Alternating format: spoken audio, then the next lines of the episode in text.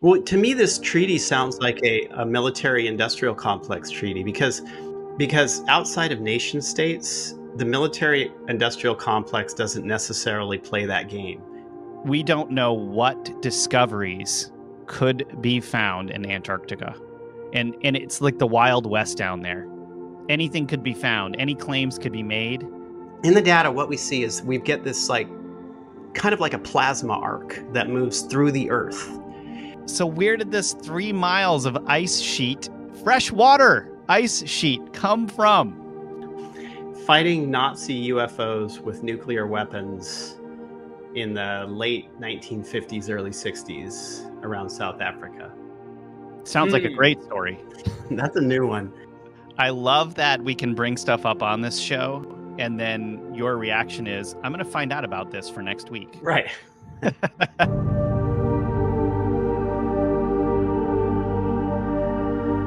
And welcome back to the Metaphysical Podcast. In the last episode, we started talking about the frozen wasteland of Antarctica. Or is it? We've all heard crazy rumors of more technology, secret research operations, bases, and even UFOs hiding in the barren continent. But what's the truth?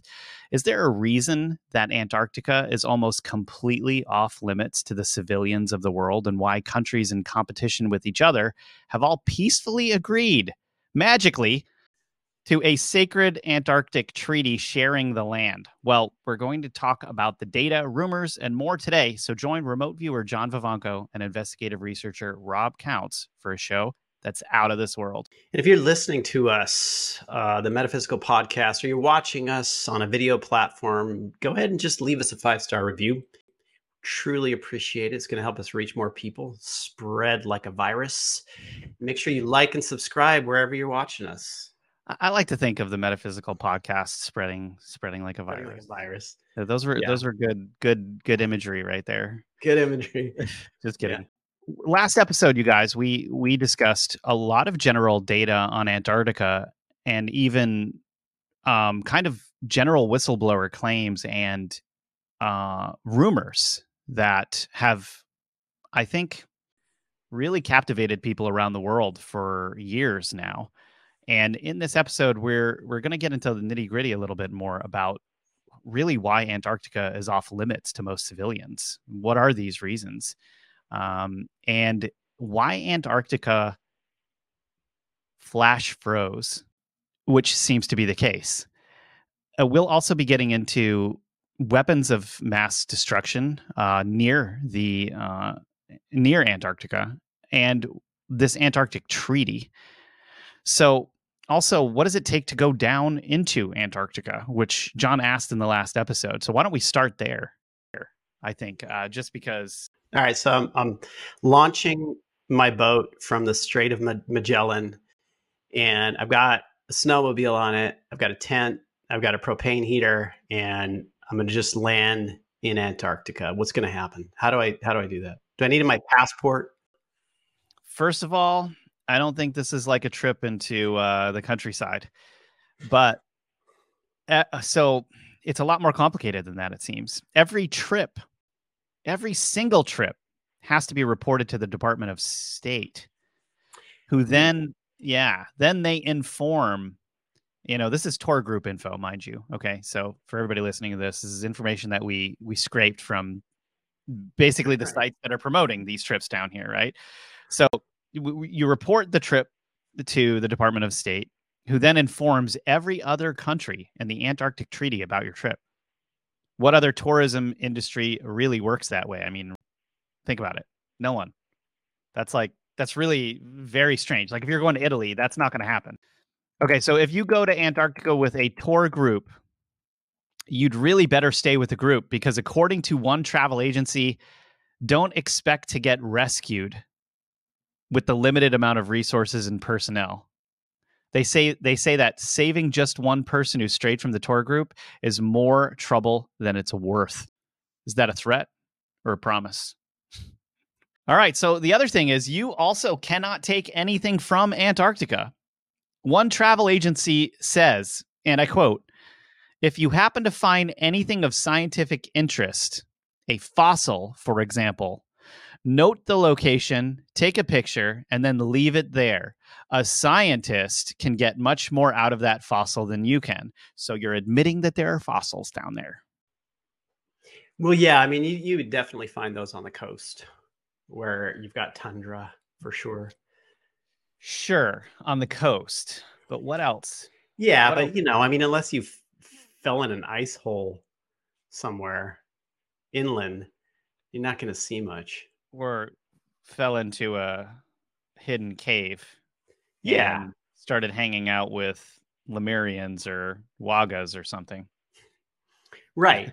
I'm, you know, I, I'm- I'm guessing Mount Vinson, you know, where people can go to uh, hiking. I'm, I'm guessing, you know, you can find stuff there, fossils. There are birds that go down there in the summertime, aren't there? I mean, I would imagine there are.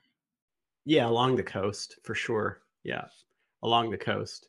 How close do you know, John? How close is the Strait of Magellan to Antarctica? Is it It's close? not. I, I don't know the mileage. I don't know the kilometers, um, but it is not that far. Uh, not that far. There are some excursions down there from that area, from from uh, the, the Patagonia, uh, where you can hit some of the islands um, off right off Antarctica. But I don't know if they will take you straight to Antarctica unless you're part of that sanctioned tour Mm.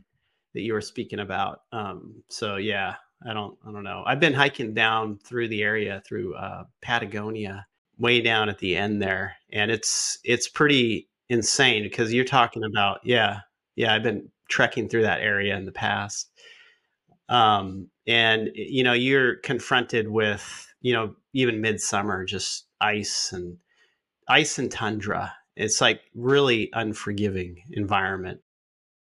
Oh, you really, Yeah. yeah, you you forget like when you think of South America.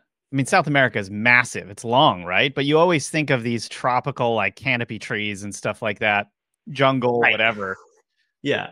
You get down Right. there and you're you're in you're in like Canada, the opposite. Oh yeah, yeah. You're you're. I mean, there are no. There's no veg. Very little vegetation. No trees. Nothing down there. Just tundra. Just Well, and- rocks. And we didn't cover this in the last episode, but Antarctica is known to be desert, very desert like. There isn't hardly there's hardly any rain at all. And yet it, it's it, it is a gigantic massive freshwater, you know, uh, frozen well almost, you know. It's not really that straightforward to go down there. I mean, I don't think just I- you're not going to successfully jump on a boat and head down to Antarctica on your own there's going to be people that find you. You're better off going with one of these, and it kind of brings. No, it is. It's just kind of foolish as well. It is, yeah. I And mean, so- you're talking about the temperatures. We were talking about the temperatures in the last episode. It's it's just no. It's just not going to happen. Gosh, I actually would love to do this. This guy is doing a cold plunge Yeah. in South, uh, in in Antarctic waters, and I think that would be good for you. Yeah, the old Wim Hof thing. Yes, Yeah. you know, I was watching this really interesting video. Um, you know, that there'll be sometimes these clips of old doctors talking on television and somebody interviewing them, and this guy was saying that he was eating for the first time. the The interviewer said, "Oh, well, you know, what, is this your first meal of the day?" And it was dinner time. You know, the guy was like, "Yeah, I, I didn't eat breakfast or, or lunch." And he was like, "Well, why didn't you do that?" And he was like, "Well, he's like, think about it. At every stage of history, people have stayed young by challenging their bodies, not kind of over processing all the time. Right. And he's like, if you, if you, now this isn't me saying this, this is the the video that I watched, but he was basically alluding to making your body have to work more is much healthier for it than constantly giving it what it what it requires all the time which which seems antithetical to that whole thing but it was a very interesting philosophy especially the way that he was describing it. So he, what he was and and you know there is some evidence of that and um, some of this like intermittent fasting is like really good for you you know it helps you burn fat like all of this different stuff. Um, but yeah cold plunges are one of these things like plunging your body into cold water it's supposed to have extreme health benefits it's supposed to help raise men's testosterone there's all of these other studies along with this and then you've got wim hof who you know has his own research and everything uh, with with cold plunges and breathing and all of this stuff So an Antarctica excursion is not out of the question. It's not. I think we should maybe go for that at some point. Fund the expedition. Yeah. right, right. Have you ever done a cold plunge like this in the ice? No, I haven't done that. No. Mm. Not not fond of that. But you know, like Wim Hof, his uh a lot of his stuff, the breathing techniques come from um like Tumo, Tibetan, a Tibetan practice. Um, he just kind of formed it into his own thing for his own purposes. But this is like ancient, ancient stuff, you know, where where uh, ancient uh, meditators had that secret knowledge and they would use it for their benefit, whether it's to keep themselves warm in the snow or cool themselves down or just general general healing. And I got to say, I mean, you know, Wim Hof, Tumo, Kundalini, you know, Breath of Fire. Even though a lot of people feel it can be dangerous for you in in raising your Kundalini type energy through your body too fast and to cause damage, I've always found it to be really beneficial. Mm. I mean, a lot of people will say that. Actually, they will. yeah. Said. yeah. I just wanted to, you know, make that disclaimer. Sure, your of course. Do it at your own risk if you're going to do it. But I think this um this discussion about e- oxygen, even with Wim Wim Hof, is like is really interesting uh, to bring up when we're talking about Antarctica because when we start when we start discussing Antarctica and the its unavailability to most civilians, right? We're really kind of talking about here is a barren iceland with solid evidence of the conditions on planet Earth millions of years ago, which would give scientists or countries a lot of data on what the planet actually was like in the past, how much oxygen actually was available on the planet, or, you know, what the pressures were like. And then you start getting into, I'd be thinking about this a lot recently, but like, what would extra oxygen do?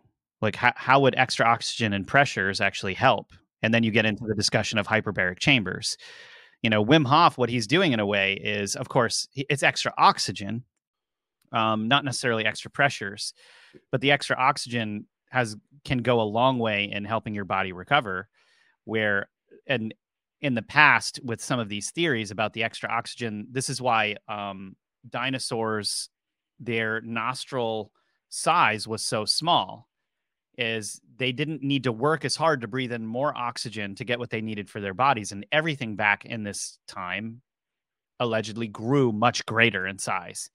Um, the, the beasts were larger the people lived longer. So then then now you're getting into giants giant people. Giants yeah. giants people it makes me wonder if the i mean i i don't know I'm, I'm sure people have speculated on this quite a bit if the gravity was different somehow some way. I have well, no idea if yeah. I mean, and we don't know that's a thing. Yeah, we we don't necessarily know, but the oxygen itself, if there was that much oxygen, may have a different impact on how your body handles the oxygen. We don't, right.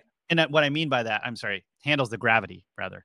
So how your body handles the the gravity, because if your body is growing stronger and better, then you know maybe the gravity isn't having as much of a pull on your body in the same way. Right. These hyperbaric chambers if you put for instance a plant in a hyperbaric chamber the plant like a tomato plant will grow five times more tomatoes and it will grow much bigger almost into a tree like that kind of a that kind of a a difference and whereas if it's just in a normal environment it's going to grow and appear more like a normal tomato vine right so you know, this is not me saying this, guys. The, you can easily find these experiments yourself out there just by going and looking and researching hyperbaric chambers. But it's like that. The reason why I'm bringing this up is because this information that's so interesting that we're talking about is contained within the ice of Antarctica, which would, to me, really explain why largely this continent is off limits to most people we we don't know what discoveries could be found in Antarctica. And and it's like the wild west down there. Anything could be found, any claims could be made.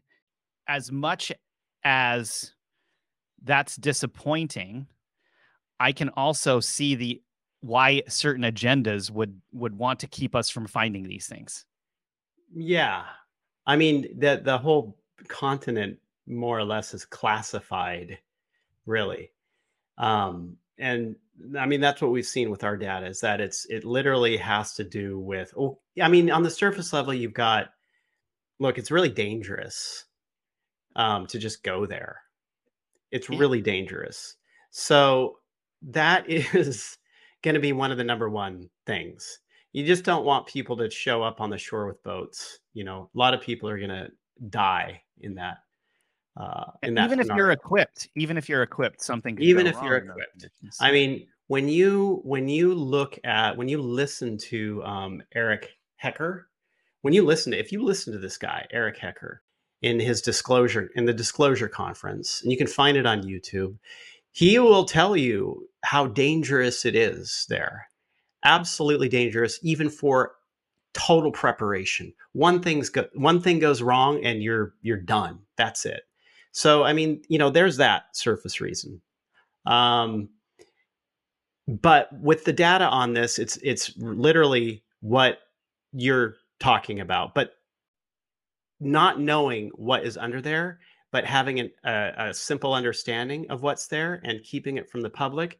But all this began back in the 1950s after mm-hmm. Operation Highjump. All of that began after that because that's when they discovered some very strange things. That's when it became classified at that point. So, okay. So we're at the point where this treaty is now. We're in in our discussion because you're talking about what happened after Operation Highjump. So right. at, the, at the end of that, and about 19 was it 1958, 1959, I think, the Antarctic Treaty is signed by a bunch of different countries, right? And the Antarctic Treaty is an anomaly among treaties in in in in a way because to have to have a bunch of countries all agreeing on something is not very normal. and they're and they seem to be doing it in the name of of of science here. So, Lindsay, you can pull up this Antarctic Treaty um, website where it kind of goes over this, right? So here it is. The Antarctic Treaty was signed in Washington on 1st of December 1959 by the 12 countries whose scientists had been active in and around Antarctica during the International Geophysical Year of 1957 and 1958. Okay, now there are a few important points to the treaty that I think they're most relevant to to the discussion. And, and it is on this website as well. It says the Antarctica shall be used for peaceful purposes only. This is what everyone's agreed to, these 12 countries Freedom of scientific investigation in Antarctica and cooperation toward that end shall continue. Scientific observations and results from, from Antarctica shall be exchanged and made freely available, which I do not believe at all. Now, among the signatories of the treaty were seven countries Argentina, Australia, Chile, France, New Zealand, Norway, and the United Kingdom, with territorial claims sometimes overlapping. Other countries do not recognize any claims. So, like the US and Russia, for instance, maintain a basis of claim. All positions are explicitly protected in Article uh, 4 here. Yeah. And these this is a map of where the claims and for who these claims belong. And you can see um let's see here. Where is I don't see the United States on. No, here. United States is not in there because I think that's the part of the Antarctic uh, Antarctic Treaty, and I don't think the U.S. is necessarily involved with that. Are they? Yeah, no. The U- I think the U.S. has signed this as well. Oh, okay. They would have had to. Like they were probably the ones that created the treaty. Well, to me, this treaty sounds like a, a military industrial complex treaty because because outside of nation states, the military industrial complex doesn't necessarily play that game. They're on a layer below all of that, and they don't necessarily care about the nation state thing. So to me, this sounds like ind- military industrial complex situation creation, which is interesting. Did do you remember back in 1987, Ronald Reagan, who was the president of the United States then, went before the UN and said something like, um, "What if the world was threatened by an alien force, something from space, and we would become one in that?" I mean, he went, and we should do that now. Like we should become one now. All our differences will go away. In our obsession with antagonisms of the moment, we often forget how much unites all the members of humanity. Perhaps we need some outside universal threat to make us recognize this common bound. I occasionally think how quickly our differences worldwide would vanish if we were facing an alien threat from outside this world. And yet, I ask you, is not an alien force already among us? What could be more alien to the universal aspirations of our peoples than war and the threat of war? If if an alien force came at us, we would have to become one. All of our differences would fade. Is it, this what's happening in Antarctica? Yeah. Is this what the treaty's about? Yeah, it would be us versus them, the collective us versus them. Yeah, and it and yes, it, indeed, United Kingdom, the United States, and USSR have all signed the, the part of the twelve nations, and it was signed on December first, nineteen fifty nine. You know, an agreement between it makes sense at the time, especially in nineteen fifty nine, even though all of this stuff was going down with Russia. There's a lot going down between Russia and the United States back then. Right. Think about it. For them to both sign this treaty it's kind of strange. But I think a lot of people aren't aware of the joint scientific research that the US and the USSR had been doing, even with the Cold War going on. There was a lot, a lot more than you'd think. I think the two biggest powers, or the, the you know, some of the biggest powers in scientific research back then would have definitely been the US, the USSR, and the UK so they're all on the treaty. They're all potentially down here screwing around on the continent of Antarctica, finding who knows what, doing who knows what. And, you know, we will get into hey, was there anything going on down there during the Operation Highjump episode? I think. Oh, so was Antarctica flash frozen? Oh, right. Well, so, I, I don't know about that.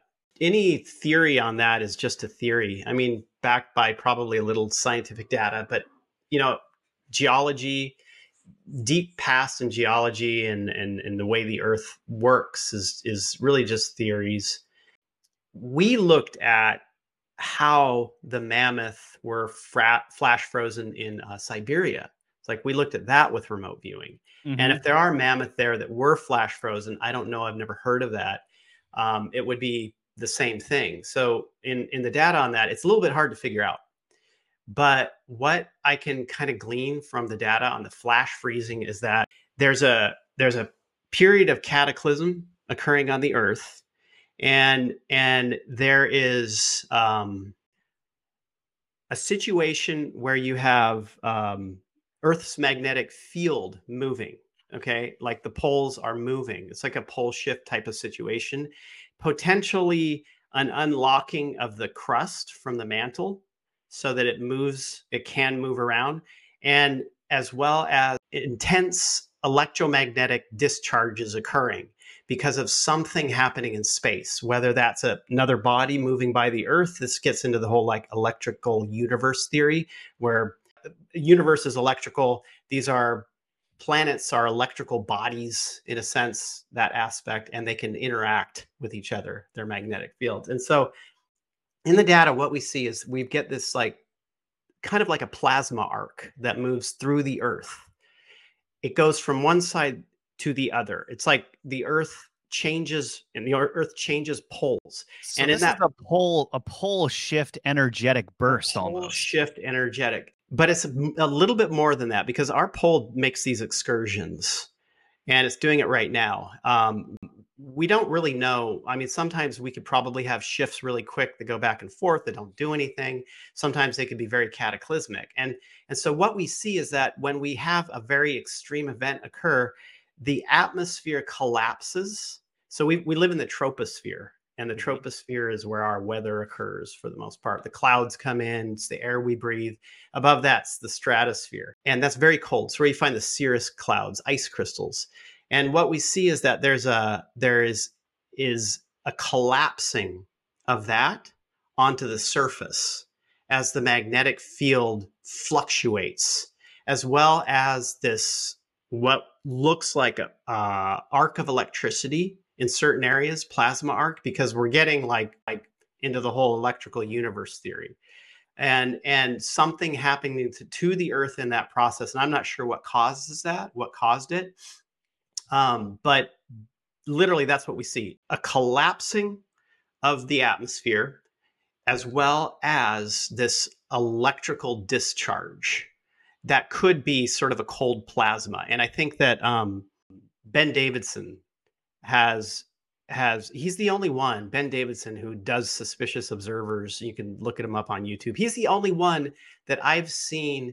kind of begin to explain what our data describes on what could potentially happen theoretically when we have that sort of a pole shift. And he specifically talks about this idea that uh, there's there's a, a sucking in of cold plasma into certain locations as well as the atmosphere collapsing and that's like literally the direction that our data goes Hmm. um, so so if there is any frozen mammoths there in antarctica flash frozen that's likely the explanation for it something along that line um, and, you know i know they did experiments too on the ones in siberia like they, they brought in like refrigeration experts to try to understand know, how did these things get so cold so fast because you're talking about a massive creature Dude, with a fla- lot of flesh Flash freezing is like right and that. and literally it's got undigested food in its stomach and its mouth that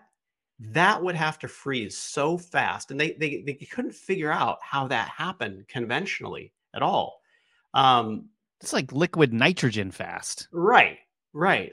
It's so fast. They even came up with the concept, the idea of, well, what if the atmosphere went away and space, the, you know, just space, the coldness of space came in. Came in. And, and they, they, right. they couldn't even, they couldn't even come to the conclusion that that could do it. So this other idea about cold plasma in that is that is being created or or or a reaction is occurring through a pole shift and something interfering with our magnetic field that could create a cold plasma seems to be more on the side of what we see in the data. Like I say, it's it's hard to figure out with remote viewing because these are concepts that not a lot of people um, talk about, nor we know a lot about it at all. Virtually nothing. Well, and I, I think when you know that was a very interesting theory, but then when you start again, when you start really digesting the fact that there we're talking about an ice shelf that's almost three miles thick, a mile to three miles thick, like Right. over Antarctica. How does that happen? You know, I understand that Antarctica is a very cold place and it would maintain the the the frozen water, but how do you accumulate that much when there's no rain down there even? Right. There's no there's no rain in it. It's not like it's accumulating every year, people. You know, Uh, maybe at some point it was. Well, I mean, the water had to come from somewhere. Had to come from Um, somewhere. It's not building up, right? It's not building up. It's just, but it came from somewhere. Have you heard of the you heard of the canopy theory? No, I haven't. So creationist theory, right? Where you're trying to understand how Noah's flood happened. And this theory was that there was an enormous amount of water um, above, I guess, contained in the atmosphere. And then at a certain point, this water just, it, and actually, the water itself was the explanation for the pressure and the extra oxygen. Hmm. And at a certain point, when it was deemed, I guess, in this theory, like when it was meant to happen, it just came down all at once, basically created Noah's flood. And now you have like the the the ocean levels rose very far. Now in that part, if we're talking about rainwater, it's very possible and then in this part of Antarctica, that accumulated as just miles of fresh water, which is why there's that much fresh water, right? Like, could that be? Could the canopy or Antarctica be evidence of the canopy theory? You know, a lot of people say, "Oh, the canopy theory is debunked." I'm fine with that, but I'm also I'm kind of more interested in having this discussion about what it could possibly be than I am about what scientists think is debunked and what isn't. Right. Who knows? Right. Really, you know. Right. Right. I mean, I, I could be at any number of these things. I have no idea. I haven't looked into that. I mean, the previous stuff that we looked into with regard to the flash freezing is like it's really difficult to figure out with remote viewing, and we could just get like little indications of what happened and then do research around it to see if any theories line up with it. And so even then it's like who knows? Who knows? So the canopy theory could be something, absolutely.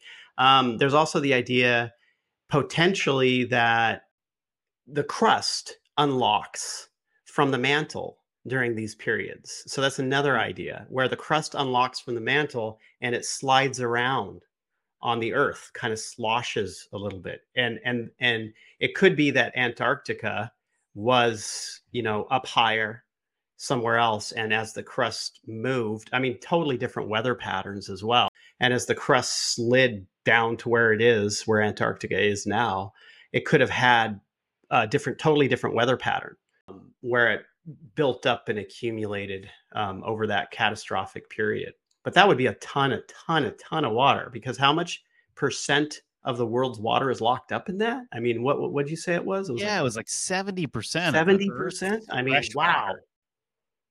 Yeah. Yeah. It's so much. I mean, think about it. like when you really start thinking about that, it's that itself, just even thinking about those figures doesn't add up. No, it doesn't add up. That's like like that I mean, it's such a simple thing. It's like, where did that ice come from? It's not accumulating, right? No, no, it's but not like it's think... snowing there all the time. It, well, no, I mean, it is, no, right? No, Isn't it? No. It's got to be. No, there is no. It's desert-like conditions. There's hardly any rain every year. And Lindsay could probably bring up the amount of rain that falls on Antarctica per year, but we're talking about we're talking about conditions that make no sense with what's actually there right now.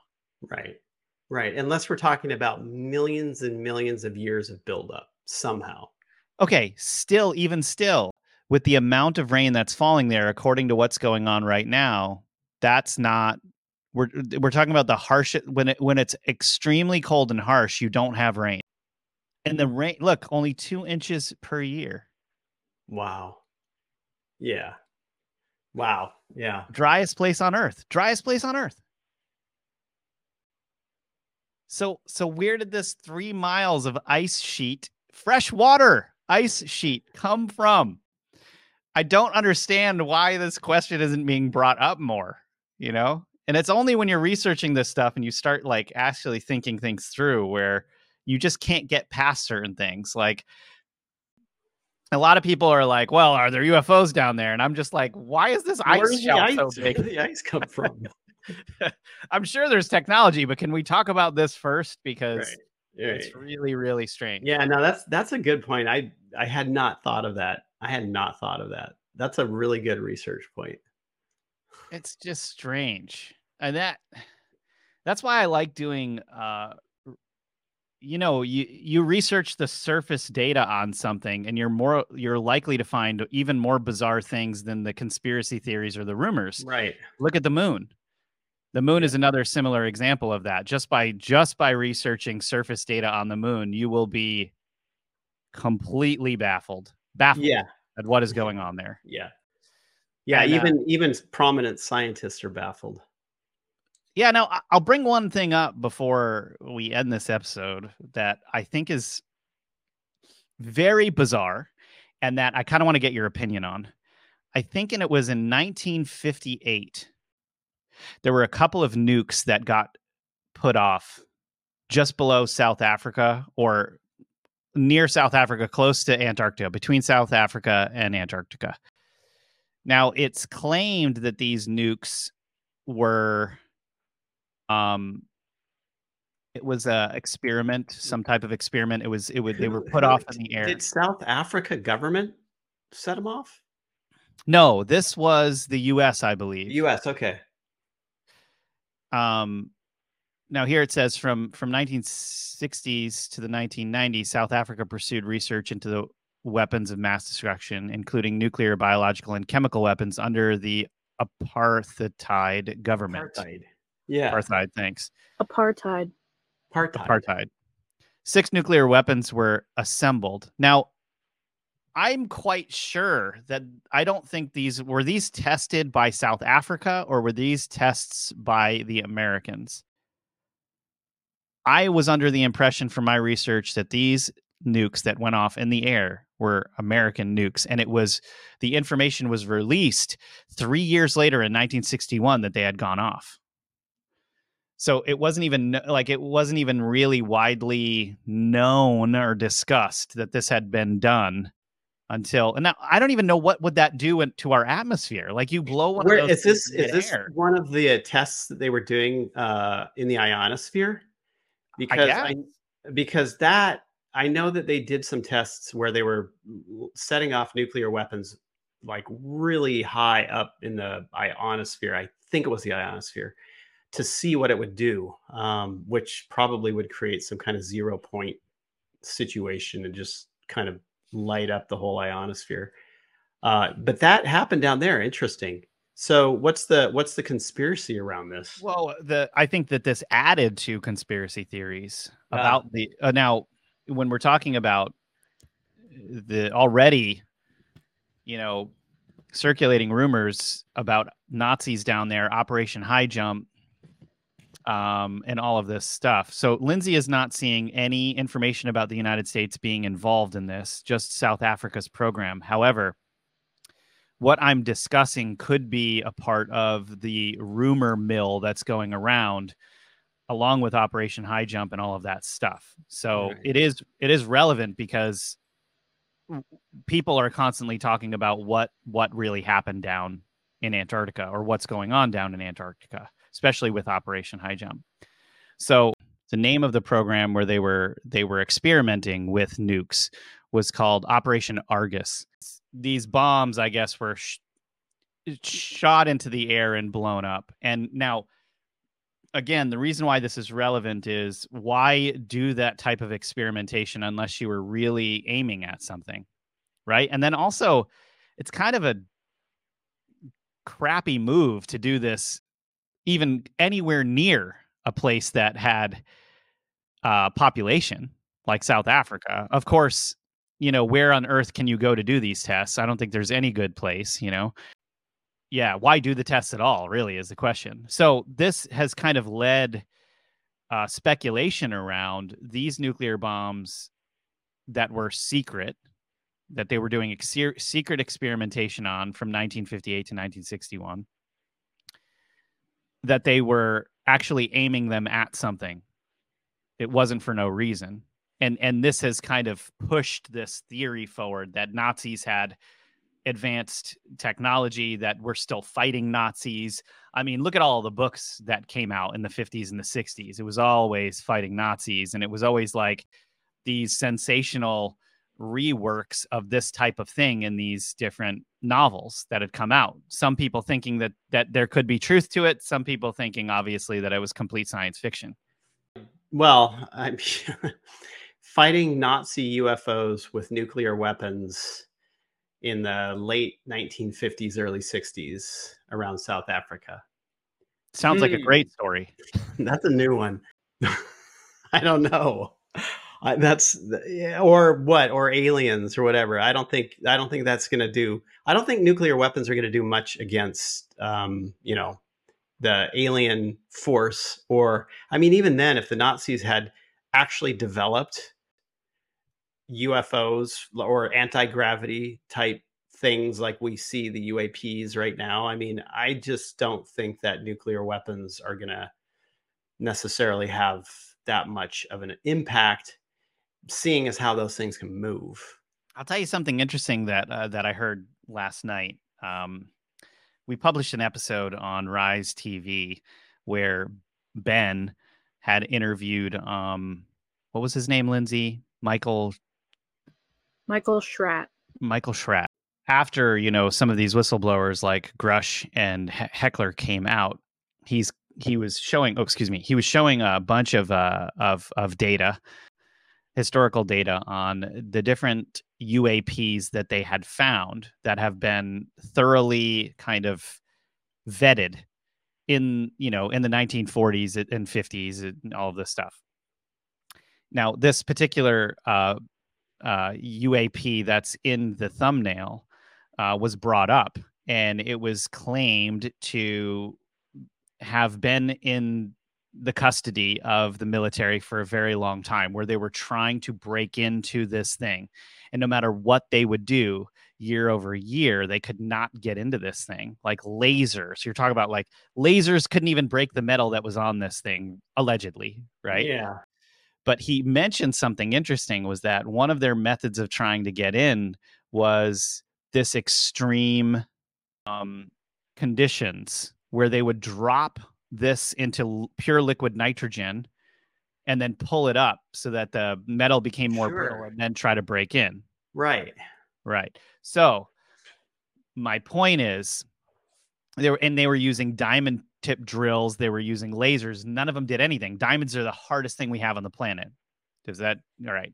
Now, if nitrogen worked, liquid nitrogen, if that did indeed work to get in, is it possible that extreme temperatures, nuclear type temperatures, we're talking about like as hot as the sun temperatures, could have some type of effect on this technology? And that's why they decided to use nukes. Also, there are different, mm, well, I don't know enough about nuclear technology and I don't want um, everyone to come after me, but there could be things with the nuclear technology that could have a potential effect on technology that's alien like this. And I'm just curious what your thoughts are on that. Well, I mean, okay, so I honestly don't think that you're going to have much of an impact on on these craft because I know like, you know, with with with that whistleblower that that Ben interviewed, I don't think that those methods they used did much of anything to it. So I highly doubt it. I highly, highly doubt it. Um, it could. I mean, maybe the heat, maybe the heat could, but I don't know. We've never looked into any of that. But I just, my intuition is saying, yeah, maybe not, maybe not. Um, you're talking about what you're talking about is a slow moving missile compared to the speed of those craft, for one thing, right?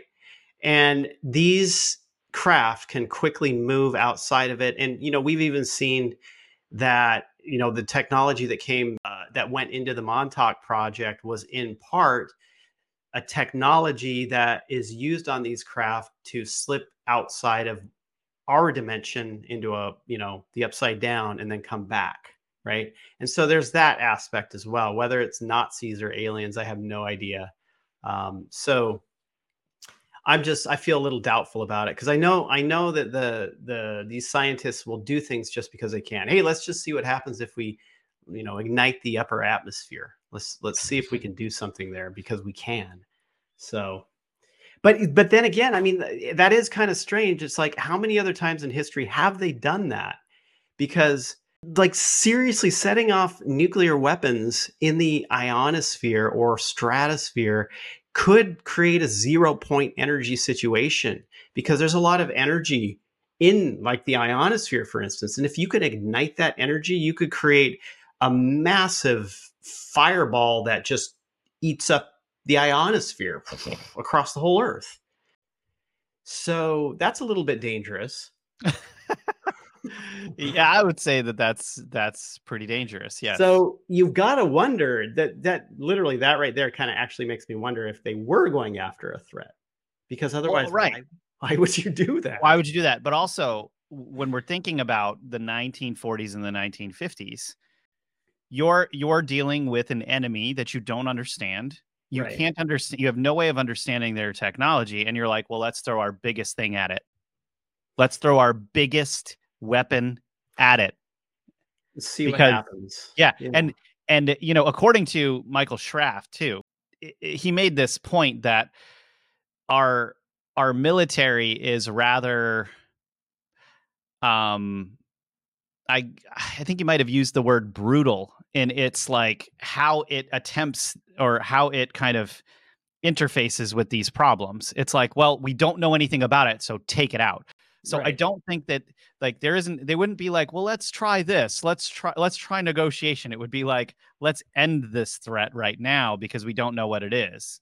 Right. That would be the strategy. So I can see that decision being made to use a nuke up there if it was something that crazy.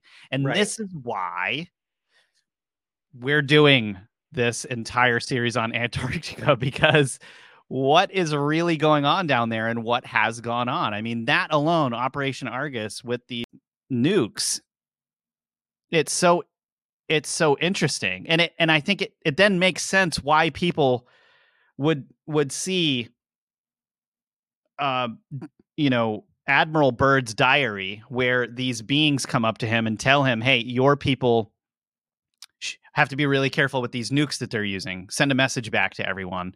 And why it makes sense because because human beings really should be careful with these things, right? Now, I'm not claiming that Admiral Byrd's diary was true. I'm simply stating why I think people believe it is because I think all of us in the back of our heads are thinking, hey, human beings really probably shouldn't be dabbling with technologies that are this great, that are bigger than them, and that they're we've been, I think, completely irresponsible with using in the first place. Yeah, I agree. Yeah. Yeah. Wow. Yeah. I'm gonna actually something that that I'm gonna have a look into, try and see if you know what what was it that they were doing was it a legit scientific experiment or was it something else i love that we can bring stuff up on this show and then your reaction is i'm going to find out about this for next week. Right. Ah this show is great. Well you guys uh we're out of time for this episode. Um it was uh really fun to talk about all of this stuff actually and and i think explore uh, what's what's going on in Antarctica uh, a little bit more and bring some more theories forward as to why Antarctica is the weird place that it is and what could potentially be there.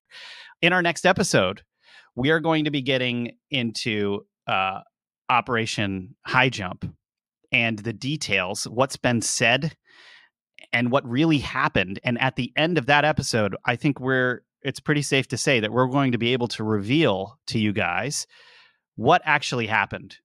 Uh, we'll also be getting into Nazis, of course, and all of the history down there, which Operation Highjump was reportedly for.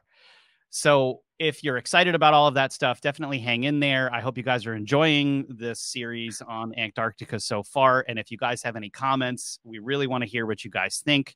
We want to hear your theories. We also want to hear what you guys want us to talk about in future episodes. So don't be shy, comment below. And uh, John, thanks so much for being with us. And I hope you guys thought this episode was as out of this world as we did. See y'all next time.